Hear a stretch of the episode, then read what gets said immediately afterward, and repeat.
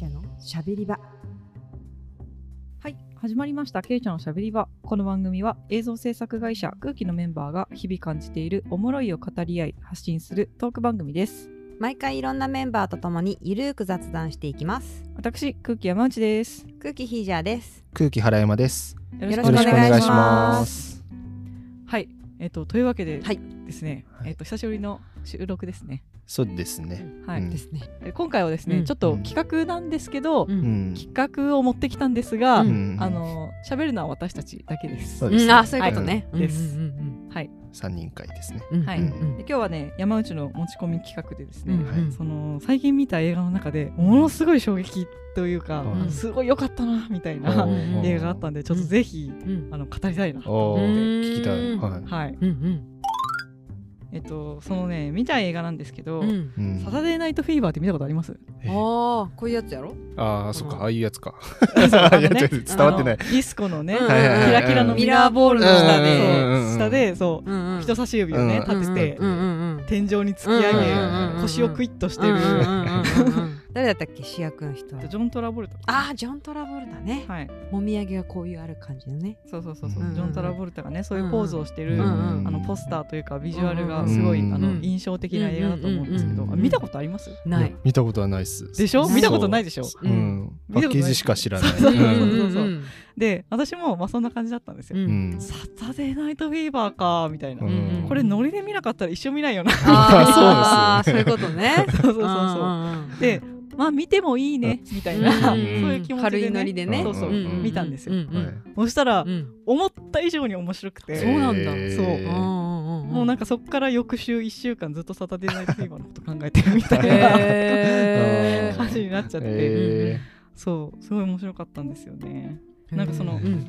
ポスターのビジュアルがうん。もうイケイケっていうかキうんラキラそうね。の、ディスコやろ。そうそうそう、うん。うんうんでまあきっとその当時のね、うんうん。ディスコの,、うん。うんあの名曲うん。みたいなのがこう散らばった、うんうんうん。まあ、なんかそういう、ミュージカルじゃないけど。ミュージカルじゃないけど、うんうんうんそういう映画なんだろうなうん。かなと思ってた私も。うん。うん。そう違うのう。ん感じじゃないですか、うんうん。でも、うん。意外と話めっちゃ暗いんですよ。そうなの？えーそうなんだ。明るいんじゃないの？あそうれえめっちゃ暗い。楽曲も明るいよねだってねそう、うん。そうなんですよ、うんうん。でもあのーなんて言うんだろう。あのディスコとか、うん。南部のカーニバルとかああいうなんかあの明るい陽気なラテンとか、うん。なんかそういうのってうん。大体時代背景が暗かったりするんですよ。ー。そうなの？そういう楽楽曲が生まれる背景みたいな。あそうなの？そうのって。そうそう。でディスコもうん。なんかそういう、うん。あの時代背景をの中で生まれた文化みたいな。そうそう感じらしくて、うんううんん。吹き飛ばそうぜみたいな。うんあそうそうそう暗い気持ちを。そうそうですそうです。そうなんだ。そうなんですよ。本当まさにそうで。うん。そういうなんか不安とか暗いものを、うんうんこのキラキラのディスコでコーティングしてるみたいな感じが、すごいなんか今の時代とリンクしてるみたいな。なるほどね。って思って、なんかあ今見る今見てよかったみたいなうん感じでなんかすごい思ったんですよね。ううんんそう。韓国映画みたいな感じなんかこう不満がいっぱい民衆に不満が溜まってるみたいな、うん、似てます似てます。へー。パラサイトとかはあるじゃないですか、うんうんうん。あ韓国ってやっぱ格差社会すごいんだなうんみたいな、うんとかが、うん。なんかその映像の構図とか、ストーリーとか、ね。うん。全部にはいはい。そういう,、にじみそういうのがねそう散らばってて、はいはいはい。すごいあの面白いみたいな感じで評価されてる映画ですけど、うんそのサタデーナイトフィーバーもうんそうだったと思って、最初舐めてかかってたうんうんうん分、うん。それがすごい面白くて、娯楽映画じゃないんだ。そううん。そうなんですよ。娯楽映画じゃないんですよ。えー、とまず公開時なんですけど、うん。1977年制作のアメリカ映画です。はあ。日本公開は1978年。監督はジョン・バダムさん、うん。えっと、主演はジョン・トラボルタさ、うんんうんうんうん。ねはい、でニューヨークのブルックリンに住んでる、うん。はいはいまあ、はい若者が主人公。19とか20歳とかそれぐらいの若者が、へー。そう主人公で。うんうん。まあ、主人公はまず実家暮らしなんですよ。お兄ちゃんは教会に勤めてて、まあ、家にはいないんですよおで、えっと、自分はペンキ屋さんで働いてて。ペンキ屋さそうんまああのグッデーみたいな。あ ホームセンターみたいなところでそうそう。働いててうん。平日はそういう風に働いて日常を過ごし、うんうん。休日はディスコに繰り出しこうキラキラスーツ白いスーツそうそう着て白いスーツ着て、うん。もうめっちゃもう髪の毛もビシッとバシッと決めて、うん。あのディスコで踊り明か踊り明かす。落差があるよねでそのディスコの時間だけ自分はすごい輝けるみたいあなー。はいはい感じ。うんダンスがうまいの？そうダンスもうまい。そうん。のディスコ1、まあ、ダンスがうまいとされてるというか、なるほどね。周りのお客さんからも一目置かれてるっていうか、箱のスターみたいな感じなんですよ。うんうん。でまあ当時の19、20歳って、うん。まあ多分今の19、20歳よりもだいぶ大人っていうか、確かに。うん、もう今はねモラトリアムがもう延長延長で、うん。もう荒沢になってもモラトリアムみたいな感じの人もいっぱいいますけど、うんまあ、当時の19、20歳って多分ね、うん。ちょっとあのうん。大人もう青年から大人になる、うん働き出すみたいな感じですよね。働き始めって感じか。そうそう。だったりもして、なんかそういうモラトリアムの終わりみたいなのがうん。すごいあの描かれてるっていうか。見てすごいもうね共感の嵐っていうか分かるわみたいな。へーそうなんだ。そう。そんな感じだったんですよね。であの、ん。ブルックリンってなんか分かります？どんな土地かっていうか。なんか。倉庫街じゃん昔。違ったっけ？あそうですそうです、ねなんか今はなんかそのニューヨークの隣だよね。そう今なんかインテリアとかであブルックリンスタイルみたいな。そうそうそのイメージ 結構いろんニューヨークの中でも結構いろんな移民が住んでるエリアっていうか、はいはいはい最近公開されてたあのマリオのうん。スーパーマリオブラザーズの映画もマリオたちがうん。ブルックリンに住んでるみたいな。イタリアの移民としてそうブルックリンに住んでててっていうあの設定が加味されてましたけど。はいろんなバックグラウンドを持つ人がうんいるみたいな。うんうんあとなんかそのなんだろう。まあこれはちょっとあのインターネットで見てすごい面白いなと思った例えなんですけど、はい。ニューヨークは関東だと。ニューヨーク。ニューヨークシティね。アメリカのニューヨークシティ。ィは関東で、マンハッタンは東京ブルックリンは埼玉みたいな。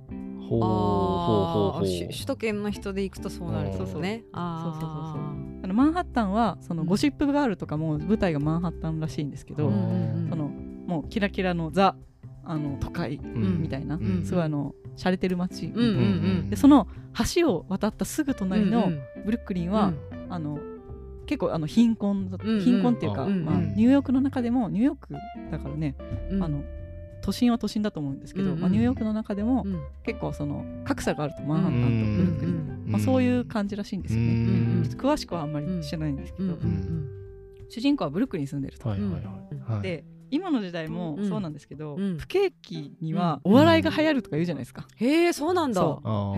アイドルが流行るまあ確かにそういうの。甘いお酒も流行るらしいんですよ。甘くてすぐ酔っ払えるみたいな。だから今はストロング系のああはいはいはいはいはい。うん。お酒とか、うんあの9%みたいなね、うん。高いよね。そうそうそうそう、んんうん。ああいうのとかも、まあ、不景気に流行るみたいな。うん。そうなんだ。うん。なんかそのその不景気とうんディスコ、うんで不景気とお笑いアイドル推し活みたいな構造がめっちゃリンクしてるなみたいな、不景気だと推し活するの？いやなんか今って海外では戦争もやってるし、円安うんでうん。景気悪いし、うん。どんどん増税だし、うん。みたいなので、決して明るくはないじゃないですか、うん。雰囲気は。ううんんうんうん。でその中でなんかその何推し活に興じたりとか、うん。アイドルに興じたり、うんうん。お笑いお笑いだ VTuber だはいはいはい。みたいな感じで、だって VTuber とかも年収1億の VTuber にうん。年収200万のリリスナーが投げ銭してるわけですよ。おかしいね1万と本当だか おかしいね。そうそうそう。でも好きだからやってるんだと思う。んですけどでそれがその癒しにはなってるんだけど、うん。なんかその本当にそれって幸せなのかなみたいな。って思ったりするじゃないですか。うんうんでそういう葛藤がうん。この映画に詰うんまってるんですよ。あー。へー。葛藤が入ってるんですね。そう。葛藤っていうかなこのままでいいのかなこー。れって幸せなのかあな、ー。問題定義してるってこと見る人に。まあ、問題定義っていうかなんか私がそう感じただけなんで、うんうん私はなんか割とそういう陰の部分を うん。こううんあの抽出したというか。なるほどねで、まあ、トニーの周りにはですねまあいろいろあ主役がトニーね。主役あがトニー。です、はい主人公の名前はトニーです、誰だよトニー。はい、主人公の名前はトニーです、ははい、すいません。でトニーの、ね、周りをね、うん。いろいろ整理していくと、うん。まあ、まず家族がいるんですよね、うんまあ、家族はそのいつも文句ばっかり言うお父さんみたいな。はあ。いつも文句ばっかり言うお父さんと、うん。そのお兄ちゃんは教会に行っててもうなんか家の中で結構勝ち組っていうか、なんかうちの長男は教会に行ったから、うん。もう安泰だわ。みたいなそうなんだ。そうそうそういうポジションなんだ。そういう感じ。へでー。でお母さんはうん。ずっと祈ってばっかりなんですよ。神様に。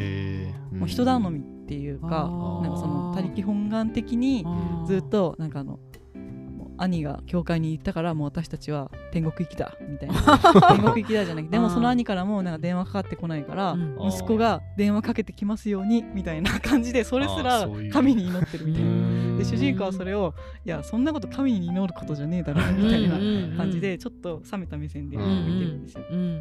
で家の中のトニーのポジションは出来損ないのうん。出来損ないというか末っ子だからまあ相手にされてないし、その自分があのお金を稼いでてもうん。認めてくれないし、うん。みたいなっていう感じなんですよね。はいはいはいねでも、うん。まあ私から見るとうん。平日働いて、うん。週末遊んで、うん。でお金ももう使っちゃうんですよ全部。あ週末使っちゃうんだ。そうそう、うん。お金とかも貯金とかもしてないみたいな、うん。今を生きてるんだ俺はみたいなうん。感じでこうプラプラしてるんですよトニーも。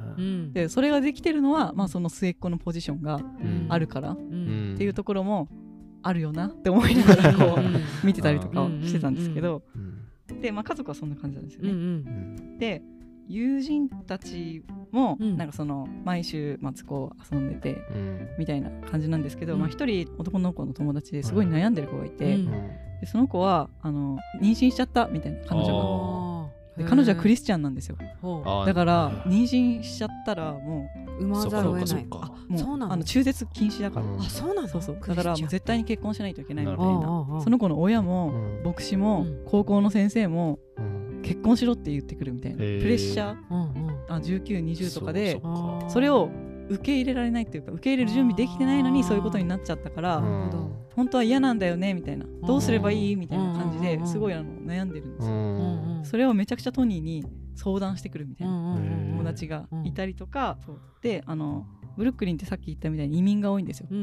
でその映画内でその移民というかあのマイノリティみたいな存在としてプエルトリコ系の人っていうのがこう出てくるんですよね、うん。まあ、その人たちもめっちゃディスコに遊びに来るみたいな感じなんですけど、うん。であのプエルトリコ野郎がよみたいなはいはい感じで、その弱い者いじめするみたいな。ああのいじってね。あでそれでうさを晴らしてるみたいな。主人公たちがね。そうそう主人公のグループが。それでうさを晴らしてるみたいなところとかもああるんですよ。うん家族も友達もなんかみんなうさばらしっていうか弱い弱いものをいじることで、弱いものをいじったり自分ではうんその、うさを鬱憤はすごい溜まってるんだけど、うん。自分の力で何ともしようとしないみたいなでムカつくことがあったらプエルトリコの人たちをいじめみたいな感じでうん。日常をやり過ごしてうんみたいな感じだったんですよね。うん。でトニーはトニーでそのダンスはすごく好きですごい一生懸命やってるんですよ。うん。あのプライドを持ってやってる。すごく。プライドを持ってやってるけど うん。まあそのね家の末っ子の身に甘んじてたりとかしてその生活があるのもうん。その自分が末っ子だからそういうプラプラできるっていう環境があるからっていうのでそうあー。結構ぬるま湯でぬくぬくしてるっていう状況はあるんですようね。ん。でそんな中一人の女性と出会い出会うんですよ。はい。いつも行ってるディスコで、うん。なんか目を奪われるみたいな、彼女ダンスうまいね。彼女と踊ってみたいなみたいな感じで出会うヒロインが出てきます。うんでその子は、えっとステファニーって言うんですけど、はいはい。今度コンテストがあるから君と一緒に出たいって言ってあーはいはいはい。交流を深めていく。うん。コンテストとかあんだ。うん。そううん。感じなんですよ。でその主人公にとっては初めて自分と同じぐらいの熱量でダンスしてる人だなみたういなん。感じスなんですよね。テファニーが。平日も夜ダンススタジオみたいなところうん。であの練習してたりとうん。かしてて、うん。はいはい。でステファニーはうん。芸能系の仕事で働いてるみたいへな、はあーなるほど。そうそう感じで、うん。あの私はあなたとは違う世界の人間なのよ。セミプロなのよ。みたいそう。そう私はなんかうんそのいつもきらびやかな世界ですごい人たちに囲まれて仕事してるの。みたいなそんな自分をすごく誇りに思ってるし、うん。なんかあのあなたとは違うのよ。みはいたいな感じなんですけど、うん。まあ、トニーは普通に面白い女だな ダンスしてえなって。う。ん。面白いうん。面白いなんかあの何賢そうな女だし、はいはいはい。あの話が合いそうだなみたいなうんうんうん。感じで一目置くわけですよね。うん。うんでなんとかこう口説き落として、うん。あの一緒にコンテストは出てくれると、うん。うん出てくれるっていう感じだったからこう練習したりとかしていくんですよね。今までの話でそのトニーの主人公が置かれてる環境とか身の回りの人たちの雰囲気とかうん。がこうなんとなくこううんうん。説明したと思うんですけど、どんどん出てくるんですよ。そのこれでいいんか？みたいな。あ足元のこう砂上が崩れていく感じっていうか、このままじゃいかんだろうみたいになってうん。思うことがすごい結構物語の中盤後半で出てくるんですよ。でそれによってあのトニー自身もなんかすごいモヤモヤイライラしてきちゃううみたいな。ん。誰もあんまり本気で取り入ってくれないんですよ。そのトニーがうん。コンテストの練習、あちょっと大事なコンテストの練習というかステファニーと会う大事な予定があるからちょっと仕事この日休みたいんだよねみたいになって、上司に相談したら、いうん。やほんまあ絶対ダメだよみたいな。うん。いやでもいや他のや雇われてるおじさんとかは、はいはいはい。フラッと休んだりするじゃんみたいな。なんで俺はダメなんだよみたいな。うん。一番下っ端だから。そうそうそうそう。だから全部その何？弱い者いじめ弱い者いじめ弱い者いじめみたいな感じの構造になってるんですよ。うんなんかその家族でも末っ子だしたからうん。なんかその認められてないし、うん。クラブではその自分たちはあの何？ヒエラルキー上の方にうん。いるけど、うん。そのその分そのヒエラルキー下のあのプエプエルトリコの人たちをいじめてるし、うん職場では自分が一番下っ端だから、うん。なん。かそういうなんかその誰々は今日は休みだからって言われたら全部押し付けられて自分が休みたいって言ったら、あの休ませてくれないみたいなうん。感じになったりとかしてて、うんもうそういうなんかあのもう弱い者いじめ弱い者いじめみたいな、もう下の自分より下のやつを弱い者いじめして、なんか鬱憤を晴らすみたいな感じの構造に、うん。そうそうなってて。うんでその構造にちょっと嫌気がさすんですよ主人公、うん。はい。うんでそのダンスコンテストでステファニーと踊ってうん。優勝するんですけど、うん。そう、うん。優勝するんですよ、うん。でも自分たちの次に踊ったプエルトリコのペアがめっちゃすごい超絶技巧の、すごいテクニカルなダンスをしてて、うん。もう一目見ていやこれ俺の負けやん、はいはいはいはあーなんかでもあれに負けあれはすごいわみたいな、うん。俺たちの負けだわ、うん。みたいな風に思ってたら、優勝しちゃって、うなんで？あの、うん。出来レースっていうか、うん。そのあそうなんだプエルトリコだしね。ああもうそのそのその上手い審査人たちは。員がえそれはえプエルトリコ人に勝たせなかったってこと？あそうそうそうそう。うんその俺たちの 俺たちの箱のスターはトニーだからみたいな。あなるほどね。そうそう。っかっか。あー。っかまあそれもあるしはいはいで友人たちも「いやお前のダンスがすごかったよ」みたいな。あ「何言ってんだお前が一番だったぞ」みたいな。はいはいってすごい言ってくれるんだけあどもうトニーはダンスに対して本気だから うん賞金もトロフィーも全部あそ渡すんだ。のそうプエルトリコの人に渡してはいはい。自分が一生懸命取り組んできたダンスにもうん。なんかそんな仕打ちされてなんか適当にねあの地元の自分が地元だからっていう理由だけで押されてうん。もう嫌になるじゃないですか。嫌になるしちょっと今まで話してないんですけどうん。あのえっ、とそのトニーにすごいアタックしてくる女の子とかもいたんですよ。へステファニーとは別に。ステファニーとは別でうんうんうん。ステファニーの前のパートナーの女の子でステファニーの登場によって振られちゃうんですけど、あずっとトニーにアタックしてた女の子もーうん。なんかその、まあ、トニーとのデート中とかに「うん。いや結私たち結婚したらさ」みたいな。はい「子供ができたらさ」うんみたいな感じのことしか喋らないから、トニーは結構うざがって相手にしてなかったんですよね。うん。でもその子がそのペアが変わっちゃって落ち込んで自暴自棄になって、トニーが私に取り合ってくれないんだったら私はそのトニーのグループのうんやつと誰とでも寝るからみたいなうん感じでこう自暴自棄になってうん。みんなに回されちゃったりとかしててでそれをなんか目の当たりにしてうん。お前らやめろよってトニーは言うんだけど、でもお前あの子を振ったのはお前だろみたいな感じで言われてうん。なんか何も言えなくなっちゃうみたいな。うでなんかそのその女の子にもこれがお前の望みだったのかみたいなうん。ことをトニーは言うんですけどうん。なんかその子はもうももちろん違うからね、うん。違うからもうしくしく泣いてるだけっていうか。でそういうなんかそのなんかあのそのモヤモヤした気持ちがあるんだけどうん。鬱憤の話し方が別の方向になっちゃうというかああの自己自己破滅的な行動を取ることによってなんかうさを晴らすみたいなのはなんかすごい10代とか青春あるあるだなみたいな。っていう風になんか思ってん。その女の子みたいにね。うん。好きな男が振り向いてくれないからうんもう私はいろんな男と遊ぶみたいな、うん。で、まあまあ、あのやきもち焼かせたいじゃない、うん。あー。でも本当は違うじゃないですか、まあね。ん好きな男がいるんだったらもうその男にわってうん。行くべきだし、うん。うんみたいなところはあるんだけど、まあ、うんそういうことをしちゃう人いるよね、うん。みたいな。うんうんこじらせちゃうよねみたいなそうねそうそうそう、っていうのもあったりとかして、うんうん。でトニーももう周りがねそういうふうに、うん。その日々のモヤモヤとか振り向いてくれないモヤモヤとか、あのなんかなんだろう、まあ、振り向いてくれないモヤモヤとかもあるんだけどみんななんか現実が辛すぎてそれを受け止めると、あー。その正気じゃいられんから、はいはいはい。週末ディスコにいるし、うん。あの弱い者いじめをするし、うん。それで鬱憤を晴らすしみたいな感じなんですよね。うん。じゃあトニー以外の人もみんなこう私生活はもうダメダメな感じなの？そうですね。まあダメダメというかみんな普通に生きてるんですよ。普通だしそんなダメでもないんだけど、うんまあ、良くもないし改善もまあ別に望んでないし、まあそれをただただ受け入れてるみたいな。そっか。そのそのせ世界社会からこう飛び出すことができないあそうなんですよね。そうそうそうう。んでその、うんそうなんですよ。今すごいすっきりした。うんそう。でそのうん。あの象徴が、うん。そのブルックリンの街みたいな感じになってるんですよ。でステファニうんーも、あのそのブルックリンの隣のマンハッタンに私は住んでるのよみたいな感じなんですけど、ステファニー自身もあのステファニーのね引っ越しの手伝いで、こうトニーがそのステファニーのお家まで行くんですけど、うん。あの蓋を開けるとうん。あのその荷物をね、うん。ステファニーの荷物を運んでる時に、うん。中から男出てきてえ？でしかも結構おっさんみたいな。え？え？結構おじさん年上の男性が。ホラーじゃんそれ。箱から出てくるの？それそれ気になるっすよ。箱から出てくいやいや、る引っ越しの時に出てくる。ああそういうこと、うん。いや違います違います。あ、うん。ああごめんなさい。もう説明が。すごいそっちが気になって。るうん。あのステファニー。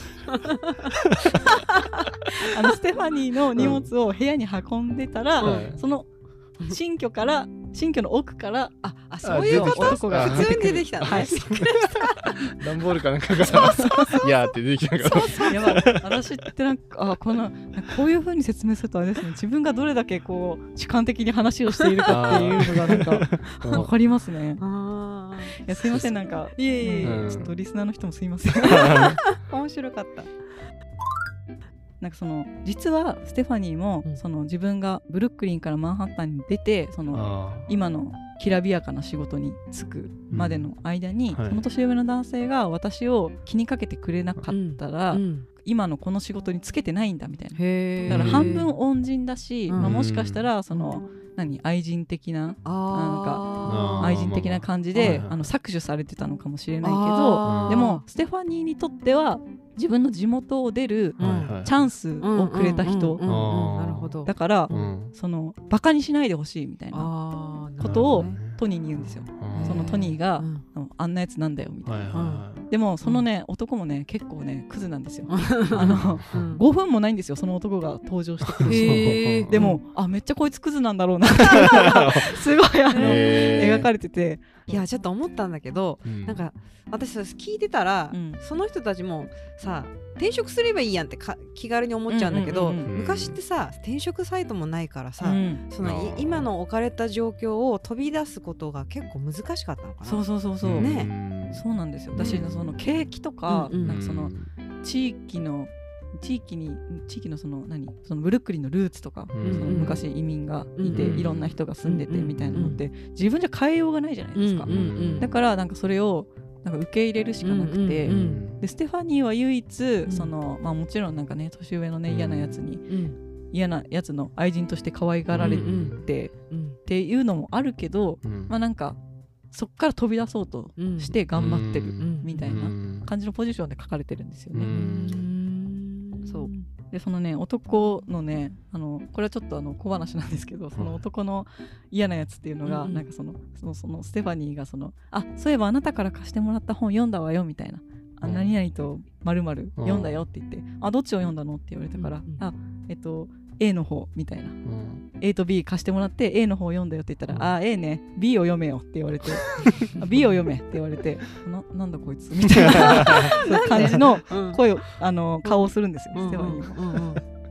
で一冊借り貸してくれたのからね、うん。どっちから読んでもいいじゃんね。いやそうそう。だからうん。なんかそのモラハラ系っていうか。そういうことか。あお前 A から読むからダメなんだよみたいな。そうそうそうそうそうそう。あー。別に B 読んでたも読んでても同じこと言うってことですね、多分。うんうん。多まあ分。そうわかんないけど。そううことうん。わかんないけどね。それはわかんないけどね。あーそうそう。そういう系の人でうん。ステファニーも決して幸せじゃないみたいなそいつと一緒にいるからって。あー。なるほど。でもとはいえその自分をの状況を、まあ、マシにしてくれるきっかけというか、なんか、うん。まあ、それに寄与した人ではあるから、うんその自分のことも含めもうバカにするなみたいなことを、まあ、うんトニーに言ってでうん。トニーもなんか分からんもう納得はできないしムカつくけど、うん。そうなんだねってまあうん。聞いてあげるみたいな、うん。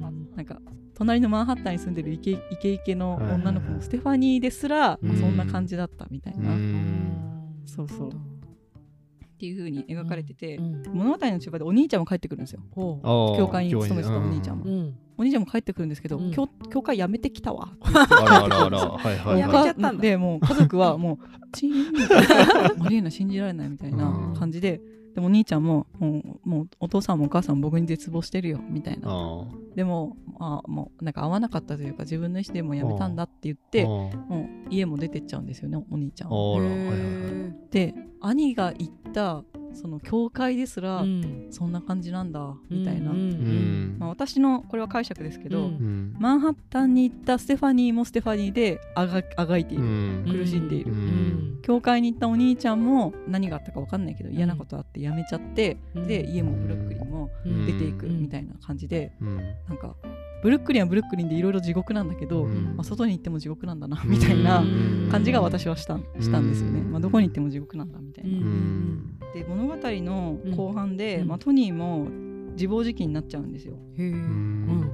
ダンスもなんかあの歴レースされるし、うん。家族もそんな感じだし、うん。友達もうん。つまんねえ嘘つくうし、ん。誰も自分になんかこの本気で取り合ってくれない感じうん。とかうん。にすごいいあちょっとその前に職場の話していいですか？ごめんなさい。あので職場でも、うんうん。あのそのステファニーのうん。引っ越しの手伝いがあるからこの日は休みたいみたいないことを言って、うん。喧嘩してあのさっき言ったねうん下りで、うん。あのうん。あいつ他のおじさんたちはみんな普通に休んでるのに、うん。自分は休ませてくれないなんておかしいみたいなうん。こと言って、どうしても休みたいんならお前はクビだって言われるんですよ。でそんな今まですごい尽くしてきたのに一回も休んでないし、はいすごい尽くしてきたのにひどいって言って、もうやめてやるこんな店って言ってやめるんですけど、まあ翌翌日に退職金取りに来たぞって言って言ったら、いやあんなの冗談だよとか言われるみたいな。へあんなの冗談だよ。もうお前は客にも好かれてるし、あの俺もうずっとここにいてくれよって言われて、え、本当にみたいな。やったわあ。りがとう分かったよって言うんだけど、うんその次に上司が、あの、お前が言ってくれないとね、困るよみたいな。あいつなんて勤続18年だぜみたいなうん。感じで他のおじさんたちを言うんですよ。うん。でそれを聞いたトニーの顔面蒼白 顔面蒼白するんですよトニーが。んでなんで？あのえ俺この先15年ずっとこれ？みたいな。ああそういうことか。そうそうそうそう。あんなになっちゃうの俺みたいな。あそうなんかこのままずっとここにいた、うん。入れるんだろうけど、うん。はいたらいたらこうなんだうんみたいな。うん。うん。でトニーがあのディスコに行く時に俺は今この瞬間が一番輝いてるんだみたいなうんうん。感じで言うんですよね。うん。若いのは今のうちだけだから俺は今を楽しむんだはいはいはいってい。う感じで、まあ、お金も全部使っちゃうみたいな感じだったんですけど、なんかこれでいいんかな？みたいになってそうね。そうそう思っちゃうみたいな、うん。その周りのおじさんたちとかをね、うん。見ててそう思うっていうのがあってう、うんん。でなんかその、まあ、だから家族も友達も職場も全部そんな感じだから、うん。すごいイライラしちゃうんですよ。うん。でダンスコンテストであの出来レースで優勝させられてムカつくってなっうん。てて、トニーも周りと全く同じように自暴自棄になっちゃうんですよ。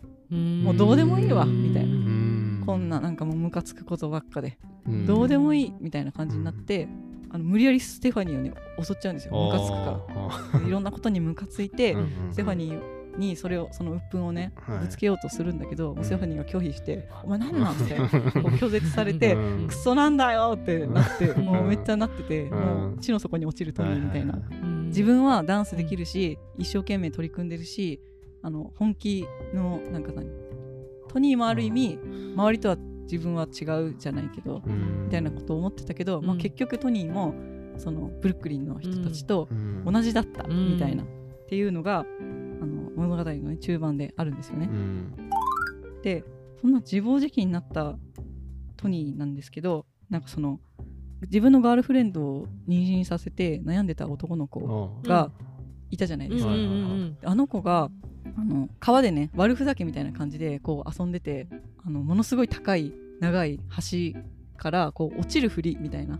でうん。落ちたと思ったら落ちてませんみたいな感じのこうドッキリできるスポットみたいなのがあったんですけどそこでその男の子がなんか急にあの悪ふざけし始めてそのまま川に落ちてじあの死んじゃうみたいな、うんっていう実行が起こるんですよね。う。ん。その後なんか警察が集まってきて事情あの事故だろうか自殺だろうかみたいなことを警察に聞かれた時にうん。自殺に見えない自殺もあるっていうことを言うんですよ。うん。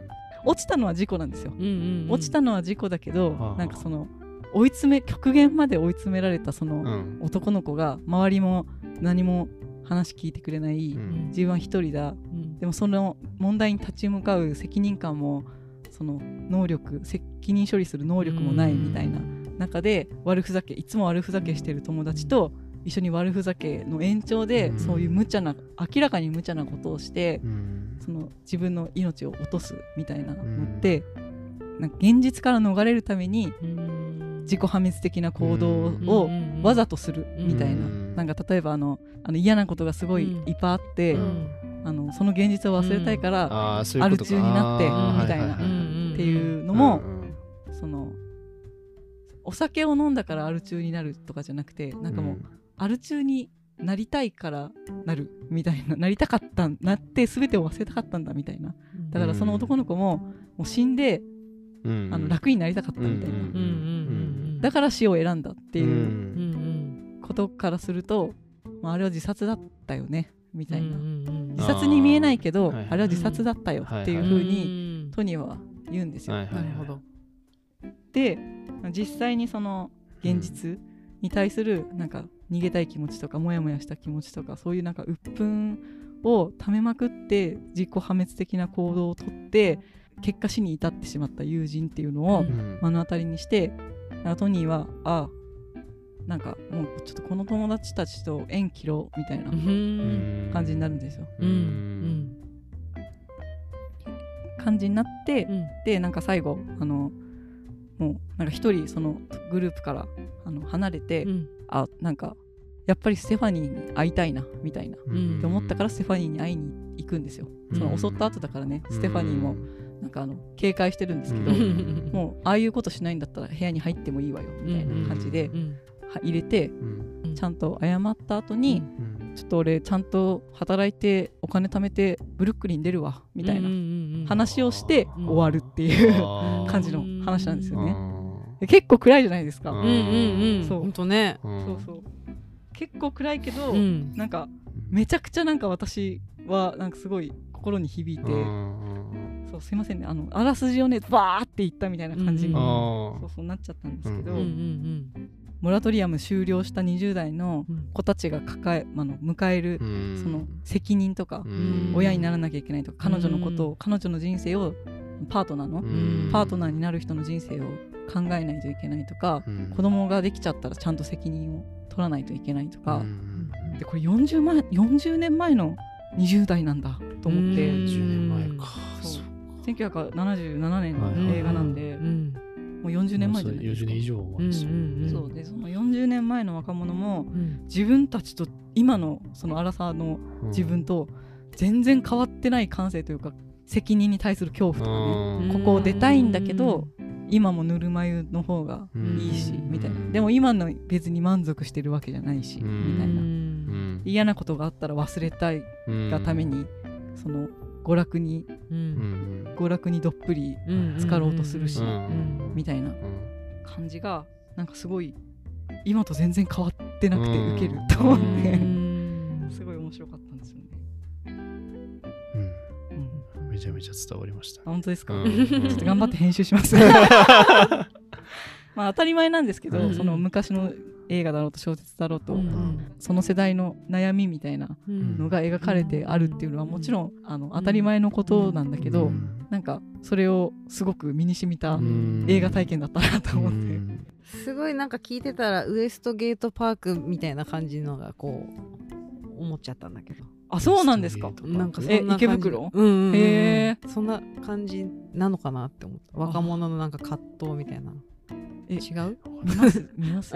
池袋ウエストゲートパーク、私まだ見てないんで。ネットフリックスでなんかね始まってちょっと話題になってたもんね、うん。えそうなんですね。あの私見た後翌週の月曜日にすぐ小沢さんに「サタデーナイトフィーバー見ましたよ」みたいな。小沢さんがまさに20年前、うんあ40年前のそうかそうかそう20代かですよ。そうかそうか。そうそうそう同世代なんだ。そうそう。だからあえあのジョン・トラボルトのやつ。ーうんうん。うん言ってきたんで。うん。そうです。めっちゃ良かったです。みたいな。やっぱ小沢さん見てた？あ見てました見てましあたー。でもそんなにいい映画だったかな。あー。音楽が良かっ音楽は良かったけどねみたいいはいはい。いや私はめっちゃ良かったっすよねうんつって。うん。いやだって面白くないですか？なんか今私はそのうん。サタデーナイトフィーバー見てそのうん。今の状況とかとめちゃくちゃリンクしたんですうよ。ん。そのうん超わかるですね、ううんん。ねうん。特に若者世代すごいわかるってなりそうだな。うん。うん。とか気持ちもわかるじゃないですか。なんかムカつくことあった時にうん。ゲームするとかそうそうそうそう。なんかあのねクラブに行くとか現実逃避なんて今いくらでもあるじゃないですか。うん選択肢が。そんなそんななんかもちろんあのうさを晴らしてねうん。心をリセットするのはもちろうん。ん大切なことなんだけど、うん。私ちょっと推し活文化ちょっと怖いんですよね。へえそうなんだ。そう。うんなんか借金してまでそういうことやる人とかいるじゃないですか。そうそうなの？たまにね。あの推し活オタ活とかもそうですけどあのホストとかね。あーうん。そっかそっそうそれと一緒か。うん。そう思っちゃうところもあったんですけどなんかそれをすごくうまく映画としてキラキラディスコの名曲たちとともうにん。パッケージングされててめっちゃわかると思ってすごい面白いなって思って見てたんですよね。なんか推しがなんたらみたいな作品最近いっぱい出てるじゃないですか、うんうんうん。推しっていうワードがタイトルになってる、だからなんかねそういう作品が今またいっぱい出てるっていうのはそういうサタデーナイトフィーバーみたいなことが今また起きてるのかなって気はしました、そうだから私すごいね、うん今のアラサーがサタデーナイトフィーバーを見た時にうん。どう思うのかみたいな何をその人が拾うのかっていうのを、うん。なんかすごい気になるなと思って、うん。だから本当に今見るべき映画だなってうん。すごいね思ったんですよね、うん。今見るべき映画だなっていうか今見てよかったなみたいな自分が、あはいはいはい。うん。自分で何か責任を引き受けるとか、うん。なんかそういう大人になる瞬う間ん。がないと、なんかそういう覚悟がないと腐っちゃうよみたいな、はいはいっていうことをなんかその映画から言われてるよううなん。感じがしました、確かに。すごいあのステファニーもトニーもズタズタでねボロボロでね、うん。あのダメダメだしうん。ダメダメなんだけどあの2人で手を取り合ってマシになっていこうねうん。みたいな感じの終わりなんですよ。本当に。いやそこそれがすごい等身大でいい、うん。うん。ね見てみようかなと思ったけどもう結構聞いちゃったんで見いたやでもね本気になりました当にねあの面白いから。はい。見ますていうかね曲がすごいいいんだよね。あそうそれ気になるな。そん曲もすごいいいんだよ。ビージーズっていう人たちの楽曲が、まあ、あフューチャーされててその人たちの楽曲がねいっぱいあの出てくるんですけど、うん。あこの曲聞いたことあるみたいなのもあるし、うんその映画の中で使われてるパートもうん。すごいそのね映画の中のあのメッセージ性というか、うん。そういうのとすごいリンクしてて、へすごいねいいんですよ。字幕であの歌詞出てくるじゃないですか、うんうんうん。その劇中の中のその歌の使われ方というか、はいはいはい。楽曲の役もうん。すごくいい。うん。い い How Deep Is Your Love っていう曲なんですけど、トニーがうん。ステファステファニーの家に行くときに、うん。僕は君から学びたいみたいな、うん僕は君から学びたいんだだって僕ら愚かな世界の人間だからっていう歌詞がうん。こう字幕でね出るんですよ。うん。マジ愚か者の世界だよなみたいな。愚かな世界に生きてるぜ私たちはみたいな でも学んでいくしかないよなうん。みたいな。マシにしなっていくにはそれしかないよなみたいなうん。感じがあってうん。グッときました。すごいねグッとなるポイントがねそういっぱいあるんでね。ぜひアラサーにおすすめです、うん。サタデーナイトフィーバー。いや辛さじゃなくてもね全然20代10代すごい分かるってなりそう。うんうんそう。ぜひね見てほしいです、うん。はい。というわけで最近見てすごい良かった映画を。うん。はい。あの言葉足らずですがあの語らせていただきありがとうございます、すいませんいやすいません、いやいやいや、はい。うん。えこういう話どうですか？いや面白かったです、聞いて。うんうん大丈夫、うんうん まあ自分がいいざそれをやれって言われたらちょっと難しいなと思ったけど、うん。難しいな。うん。いやちょっとちょっと私もちょっともうちょっとなんかあれですね。あのちょっともうちょっと頑張ります。いやいやいや。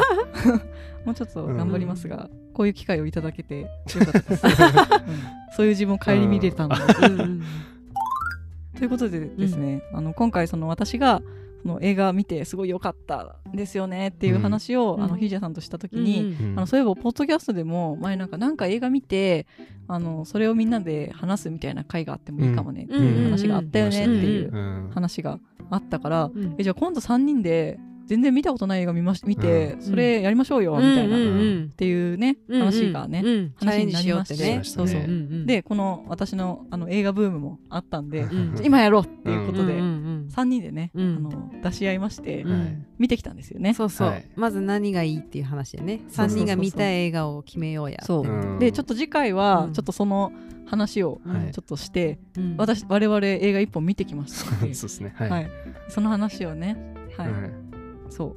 あの誰の感想も焦らずにね、うん。そうそうそうそう。はい、ネット検索なしでね。ということでちょっと次回もねちょっとあの映画の話を引き続きやっていこうかなとうん。思っております。はい。はい、はい、というわけで今回はこの辺で終わりたいと思います。はい。ありがとうございました。ありがとうございましありがとうございましたた。